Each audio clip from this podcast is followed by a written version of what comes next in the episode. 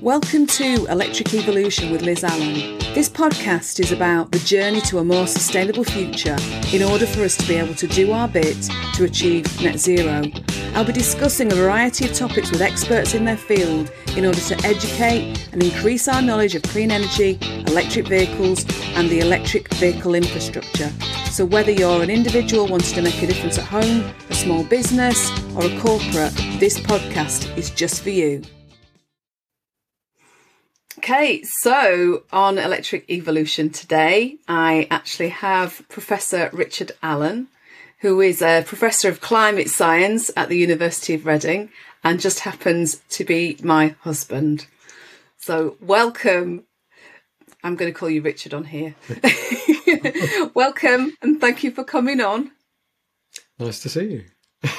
it's slightly weird because we are still doing this in the same house, aren't we? So, so yeah, but um, it made it made sense to actually bring you on this because when the when I'm talking about where I want to be with this podcast, it's partly to do with us as a family as well. So that's where I, I, I, see us going. But but let's start off by giving if you can give everybody a bit of your background and how you got into what you're doing now at the university. Okay, well, um, when I was young, I remember the the, the winter of 81, 82. It was pretty snowy back where I was growing up in St Albans. And, you know, I got interested in the weather. You know, what, how can we forecast when snow's going to happen or not? And why do they sometimes get it wrong?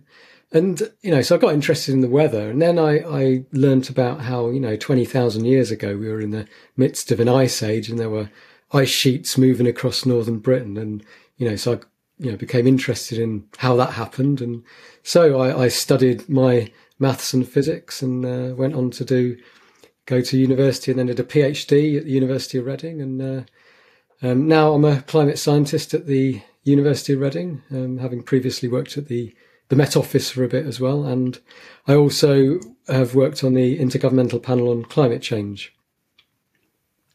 So do you want to just expand a little bit on that? So a, it was a new chapter that they'd introduced, wasn't it, for, for the IPCC? Just explain a little about a bit about that chapter. Yeah. So I mean, the IPCC was set up to, you know, assess the current understanding of climate change. Um, and that's been, you know, periodically there have been reports, assessment reports since the, the 1990. So the latest one I was involved in and, and the ones before that so this time there was a new chapter on the water cycle. So I was a, a lead author in that, but I was also involved in um, the summary for policymakers, which I think is an you know, extremely important document that kind of fed into the COP26 in Glasgow.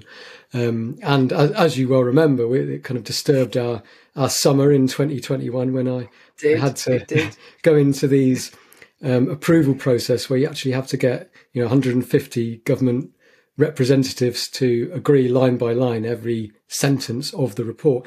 And yeah, it's important because therefore each country has a buy-in to what the report says. It's kind of agreed to it, and therefore it's kind of it's a motivation that they need to act on it because you know it's been agreed uh, jointly.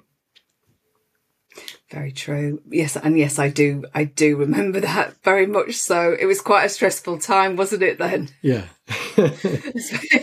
Especially eating eating into the summer holidays. So, um, so can you just give everybody a little bit of background? I'd I'd like you to kind of provide a bit of science background, if you can, to climate change. Um, what's happened in order for us to reach this point, and what have we done to contribute to it? Yeah, so I mean, we know we know that climate has always changed. You know, going back millions of years or tens of thousands of years, and you know, can look at the the data going back and you see climate has changed naturally. But what's happening now is completely extraordinary. It's it's well outside of what we can see. So, for example, you can go back and look at ice cores in Antarctica that go down nearly two kilometres, mm. and the further back you go, uh, the further down you go, the, the, it's like a time machine. The further back in time you go, and that can tell you about these wild swings that I mentioned before about ice ages and interglacial periods that we're in now. But what it also does is it traps fossilized kind of bubbles of air in the ice core, so you can actually track the atmospheric composition over time, and that actually shows that carbon dioxide has been varying quite a lot over many tens of thousands of years, between about you know, 100 and 280 parts per million in the atmosphere. So very small amounts, but significant because carbon mm. dioxide is such a strong greenhouse gas. And so we know that carbon dioxide helps to amplify these climate, these glacial cycles in the past. But the crucial thing is the current concentrations, rather than being between um, 180 and 280 parts per million, are now at 4, 420 parts per million. So oh well God. outside what's you know, happened before. And mm-hmm. we know for a fact that current concentrations of carbon dioxide in the atmosphere are the highest in at least the last 2 million years, at least, probably a lot longer. And that's important because carbon dioxide is a very potent greenhouse gas. We've already got a natural greenhouse effect on Earth, and that keeps the planet habitable. But if you add more greenhouse gases to the atmosphere, it enhances, it strengthens this greenhouse effect. It, it limits how efficiently the, the air can, the atmosphere can cool to space. So what we're in the moment is that um, carbon dioxide is going up. That's meaning there's more energy coming in than leaving, and that's causing the, the climate to warm up. And we know for a fact that carbon dioxide is is rising because of humans, um, and it's mm. primarily because of burning of fossil fuels, so coal predominantly, but also oil and natural gas as well. But also making cement is a big effect, and to a lesser extent, but still important, deforestation. So we know that every year human activities is putting more carbon dioxide into the atmosphere. And some people might argue, well, these amounts that are going into the atmosphere are tiny compared to what naturally comes out and back into the ocean every year. But, and it, that's true. But these natural flows of carbon dioxide and carbon are in balance, whereas we're tipping things out of balance. And that increase in carbon dioxide is heating the planet and then you get some knock on effects that actually amplify that climate change.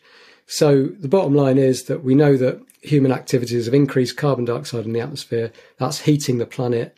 And we know that pretty much all of the warming that we've seen since pre industrial times, which is about just over one degree C, one degrees Celsius, is exclusively due to human activities. So we've already caused a warming of one degree C. So, what is going to happen in future to the climate if we don't do something to prevent prevent this from ha- keeping on, you know, from happening moving forwards?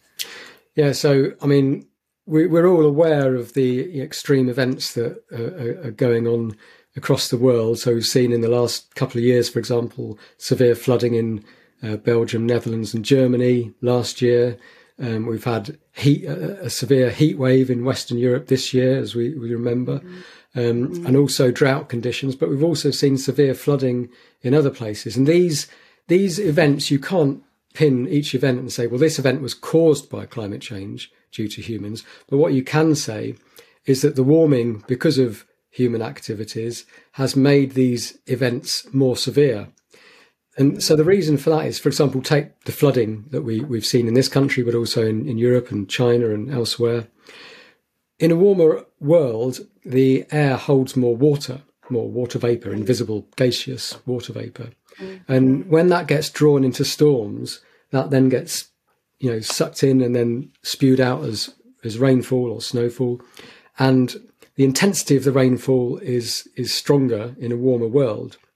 And similarly, a warmer atmosphere is more thirsty for this water. So in some regions, it's sucking moisture out of the ground more effectively and moving that with the winds into these storm systems. But you know where it's sucking it out of the ground, you, you can get the onset of drought more rapidly. Um, the warmer temperatures, of course, will exacerbate heat waves and wildfires. So we're already seeing some of these effects happening. And if we carry on warming as we're doing, these events are only going to become more severe. So it's like we haven't, you know, we've only seen the tip of the iceberg so far. So things are going to get worse. We're going to get more intense rainfall and flooding events. Going to get more severe droughts, like the one, for example, we're seeing in Somalia. Um, we're going to get more serious heat waves like we saw in Western Europe with unprecedented record breaking temperatures. So every bit of warming is important. As we warm the planet more, we'll increase the severity of these extremes and they'll particularly hit uh, the most vulnerable uh, across the globe. So what can we do to pre- prevent this ourselves then? So, as I said, the primary cause of this is we're emitting carbon dioxide and to a lesser extent, but still important, methane and nitrous oxides into the atmosphere, and that's making the greenhouse effects more more mm. potent. So, the simple solution, simple to say but not to do, is to cut greenhouse gas emissions. So, not just slow the rate at which we're emitting, but actually cut to net zero.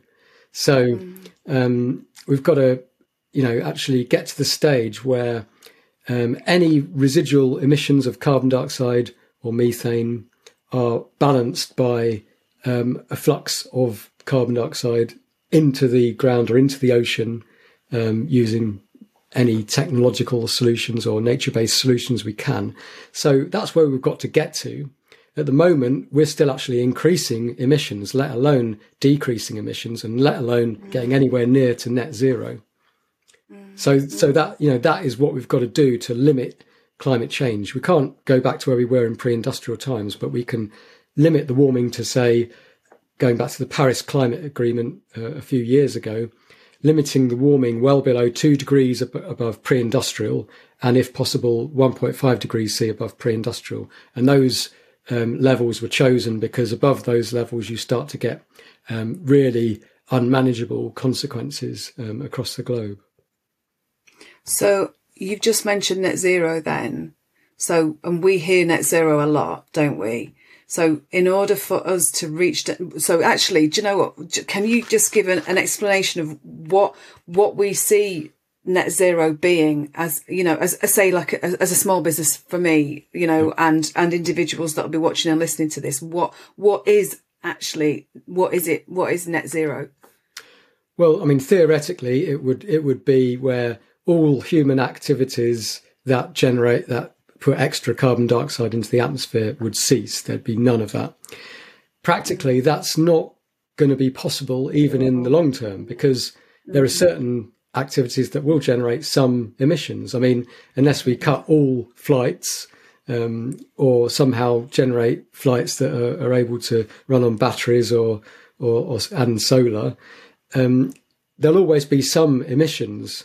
So practically, there'll have to be some technological or nature based solution whereby any emissions of carbon into the atmosphere through, say, burning oil that makes carbon dioxide go into the atmosphere, any of that is balanced by an equal and opposite flow of carbon into either the land or into the ocean through some um, solution where, you know, for example, reforesting or afforesting regions um, permanently yeah, yeah. is using, yeah. um, but using native trees that, that will survive. Yes. But other other ways are, for example, um, we hear about where you can grow a crop that takes in carbon dioxide from the atmosphere as it grows. The carbon goes into its trunks.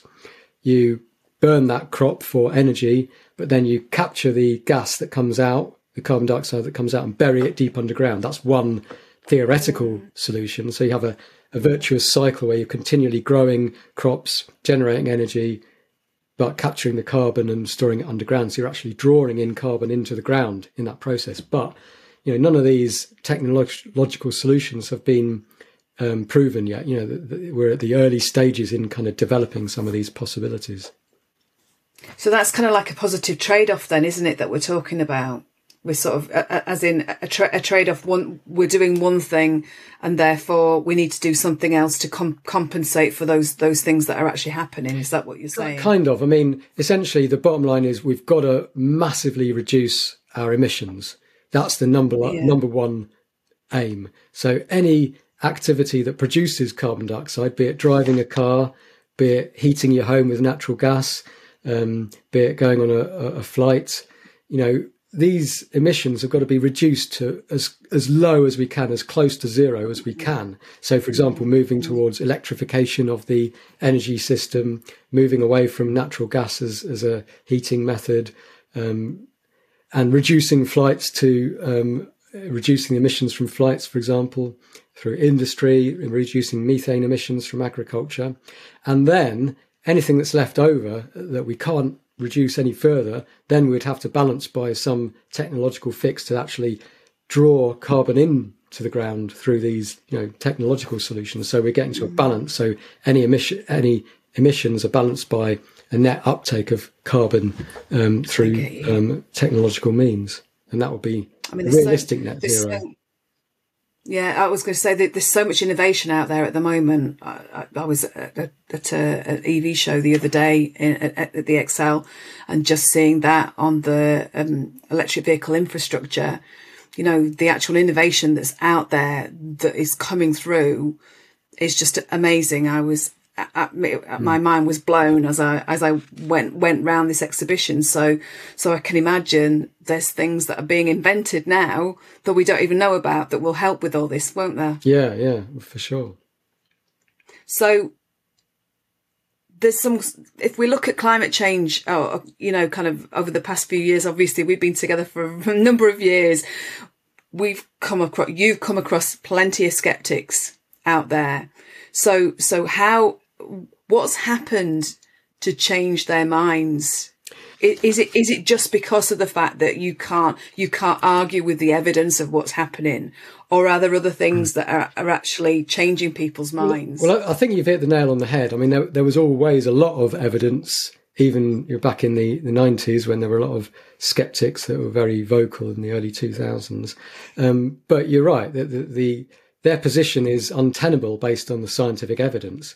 But nevertheless, you've got to see why, you know, what the motivation is for some of the these skeptics, and many of them may have interests in um, fossil fuel industries or something like, or some funding. So there can be that aspect that, that there's a kind of an additional motivation for them to hold a particular view.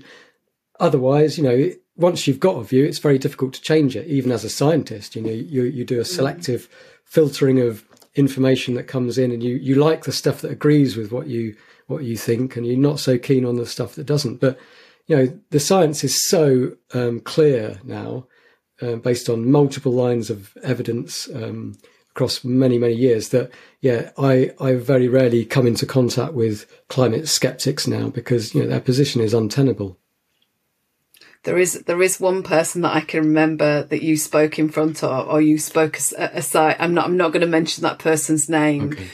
but that was that was a very interesting time, wasn't it, when you actually went up against a real massive climate skeptic? Well, it, I found it incre- incredibly stressful because I was at quite an early stage in my career, and they were almost, um, you know, questioning my integrity, my scientific yes. expertise. So, and because they, you know, they would just bombard you with these, you know, 20 page dense documents saying why they were right. And you, you can't literally respond to some of these things rapidly because um, even though the evidence is clear, it's difficult to, um, you know, pick arguments with, with people who are very skilled at, at manipulating and cherry picking. So yeah, I absolutely. I'm glad there's not not so much of that to deal with these days. I'm glad you've not gone up against him again. I mean, it'd be interesting to see whether that person's actually changed changed his mind just mm. out of curiosity. Hopefully, hopefully so, because you know the the evidence, like you say now, is indisputable. So you know, I've, I've not heard a peep from him in years. Thank God for that. so I was gonna, I was gonna actually also talk about. So part of the reason, as I, I've explained this on the on the uh, very first podcast is about our um, the, the reason behind the podcast in the first place, which so which isn't just piggybacking what what you do, you know, kind of in at the at the university. It's my own journey as a as an individual as well as as us as a family and you know ha- and I'd like to actually give back as well you know and and I and I think um trying to educate people about climate change because there's such a lot of information out there and so much noise and and people don't always hear the positive side of things and and they'll kind of they'll get a little glimpse of something that's going on and they they just kind of think that it's just there's just neg- negative things. So so that's part of the reason why I wanted to kind of release this podcast. Because as a family we're going on a journey, aren't we? Really, you know, if if I call it the journey to electrification, that's kind of what our long term journey is, isn't it? Yeah, and it, it's it's everyone's journey as well, isn't it? I mean, it, you mentioned, I mean, for example, the University of Reading, as as a large company in Reading, is is you know trying to move to net zero by 2030, and and they're, they're you know hugely electrifying um, using solar panels um, their their infrastructure, and now we're looking into um, moving away from obviously burning natural gas for heating and mm. going towards heat pumps. So mm. there's there's those kind of aspects, but um, of course there are other personal things that that people can do. Um, flying less or not at all is probably the, the top one in in a, in a rich society because that uses produces so many CO2s per person.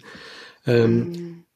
Cutting out driving, going towards walking, cycling, um, those, those, kind of aspects, changing the diet to, to a low carbon diet. So, for example, predominantly plant based. Um, and it's not almost a matter of, you know, saying eating meat, um, you know, going plant based on one day. It's more like going meat, eating meat on one day. You know, if a famous person once said, if we all do a little bit, we'll achieve a little bit. Everyone's got to do a massive amount. So the only real way that, that individuals can uh, contribute a, a, massive amount is is through coordinated, collaborative, cross-sector approaches. So that's where, on the one hand, you've got governments who are um, setting laws and building Targets. Building a framework for to help people like us to move towards um, low carbon. But also, you've got the fact that um, Reading Borough Council, for example, is doing a lot towards getting to net zero. Um, so local councils, cities, large companies, local groups. It's a real cross group and cross sector. So transport, agriculture, um, heating, you know, across all these aspects. And it's got to be across cross sector kind of approach whereby mm. small groups can contribute, but you do need this this top down um, contribution as well as a bottom up contribution. Because, like you mentioned earlier on, we've got this common aim of getting to net zero. We don't want to increase the severity of flooding, droughts, heat waves. And also, there's the long term issues of sea level rise because sea level will c- continue rising for hundreds, even thousands of years because it takes that mm. kind of time scale for the deep oceans to heat up and expand, but also for giant ice sheets like Greenland to melt. So if you went back to the last time that the world was a comparable level of temperature as it was in the last decade, that's 125,000 years ago, the last interglacial period, when sea levels were maybe five to 10 meters higher than they are today. So these kind of things to think about really put it home as to what an important um, point in uh, human history we're at. And so we've got to all act cross sector. And you're right that um, individually, we can also do our bit with the help of governments and local borough councils. So, with our house, for example, you know, we've still got an inefficient house. We need to insulate it better. If it's yeah. well insulated, then perhaps we can move to heat pumps rather than natural gas, um, solar panels for electricity, um, and of course, helping to charge our future electric car, which we we all need to get at some point soon. So, yeah, sorry, that was a bit of a long answer to your question. No, it's absolutely, absolutely fine. It's not, it's not long. I was going to say, um, our son James is is as you as we both know, uh, is seventeen. So so really, what we do now will affect him when we're gone, won't it? you know so so all that we have to think about this in in kind of i'm not trying to be morbid or anything like that but we have to think about the people the the kids now and the teenagers and uh, you know people what we do now will affect them in the long term won't it so so it's it's it's about leaving leaving them not leaving a bad not leaving leaving a negative le- legacy it's about leaving a positive legacy for them isn't it really and that, that's a really good it. point because that's the other thing to to act thoughtfully. So rather than just acting with the sole purpose of we've got to get to net zero, net zero, you can get to net zero through um, methods that can help in other ways, help quality of life, um, mm. the way we live our lives um, through nature-based solutions, helping to um, deal with the biodiversity, biodiversity crisis, Um, so having um, methods to get to net zero that are also helping to improve the lives of humans, but also the lives of ecosystems, um, animals, mm. plants. Yeah. It's it's it's a lot. It's a long term thing, isn't it? It's not no. It's it's as I say with continuous improvement. It is not an overnight thing. You know this this is long term, but we all we all need to be in it for the ride. And this is this is kind of um this podcast really is to kind of get that word out there and try and reach people just like me. Uh, I'm saying we're not all professors. Obviously I'm not, but you know, just, you know, kind of any, anybody. I want this to get out to as many people as, as I possibly can because I just think education is really, really important. And that's how I see this podcast being. It's an education um, for other people. It's an education for me for us as a family, you know, because the journey that we're on to actually make our, our family life more sustainable and kind of work, you know, be, um, using more renewable sources and kind of be more sensible about how we're dealing with things moving forward. I, I just see that, that as really, really important. Well, yeah. And I'll, I'll, I'll try and tune in as well because I can learn a hell of a lot. oh, I've been talking to some brilliant people already. Mm. So, so yeah, it's it, it's uh, it's it's going to be a real journey for us all. So, so I'm gonna I'm gonna finish there by just asking if people want to get hold of you, how do they find you? You've got a university website, haven't you? So you're on you're on the University yeah, of Reading. So so you could Google Richard Allan climate. That usually gets to me. And Allan with an AM. Definitely. Everybody thinks yeah. we're an EN. Yeah. But, uh, A-double-L-A-N. I'll, not, I'll not respond to any messages to Professor Allen. but you're also on Twitter as well, aren't you? So yeah. is um, I can't remember what your Twitter handle is. RP Allan UK, I think. Yeah, yeah, I think that's it, isn't it? Or just find find him on the Reading University mm. um, website, so you'll be on there. But but listen, thank you very much for joining me. It's been it's been really i'm sure i'm sure we shall i shall be getting you back on here again. But um but thank you very much. And to everybody else thank you for listening and watching and i shall see you soon. Bye. Bye Thanks for listening to Electric Evolution with Liz Allan. If you want to find out more about Full Circle Continuous Improvement, please visit us at www.fullcircleci.co.uk. Don't forget to keep listening for more episodes coming up really soon.